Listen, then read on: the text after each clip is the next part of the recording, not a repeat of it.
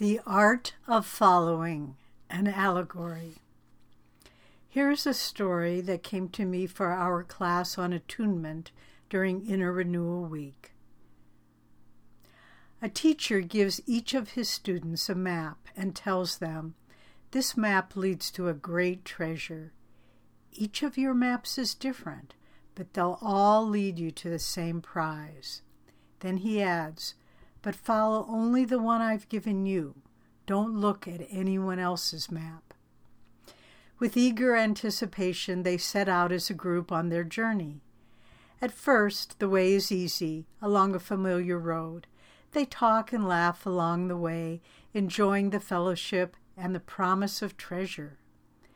After a while, some of the students grow bored with the unvarying landscape and decide to take what looks like a shortcut.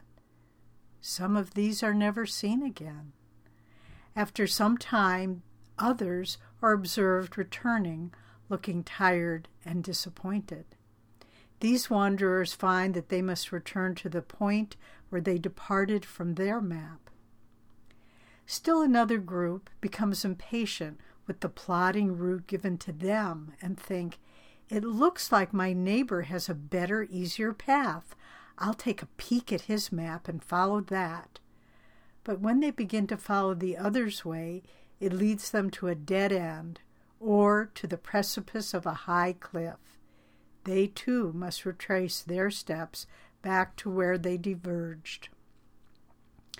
But there is a third group who think, I will follow the path that my teacher gave me, although it seems slow and the landscape unchanging.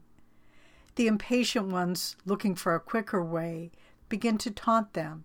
Can't you think for yourself? Our teacher doesn't even have a GPS. His ways are antiquated. Never mind, the patient ones reply. I will follow the way given to me. Our teacher has the best GPS God's pole star. As the students continue toward the treasure, the lines on their map become fainter until they are almost invisible. The countryside is now unfamiliar and strange. They grow uneasy. Some say, I've come so far, but I don't know how to proceed. I'll stay here, and perhaps in time guidance will come. Others ask directions from strangers they meet along the road and depart back to familiar territory.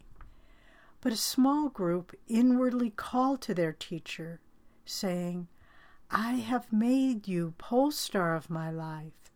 Though my way is dark and my stars are gone, let me find my way through thy mercy. The lines on their map mysteriously begin to reappear and now are traced in gold.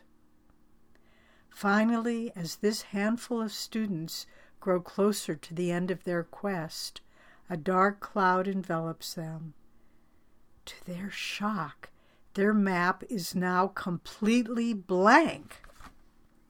Teacher, they cry in distress, I am lost and afraid. Why have you abandoned me so close to the treasure? In the darkness, they hear his voice say, to those who think me near, I will be near. Go within and feel my guidance. In inner stillness, the students see a beautiful golden light within their forehead. In it appears a radiant blue field with a silvery white star in the middle, beckoning them forward. They realize that this last stage of their journey isn't traveled by outer pathways, but through the inner landscape of consciousness.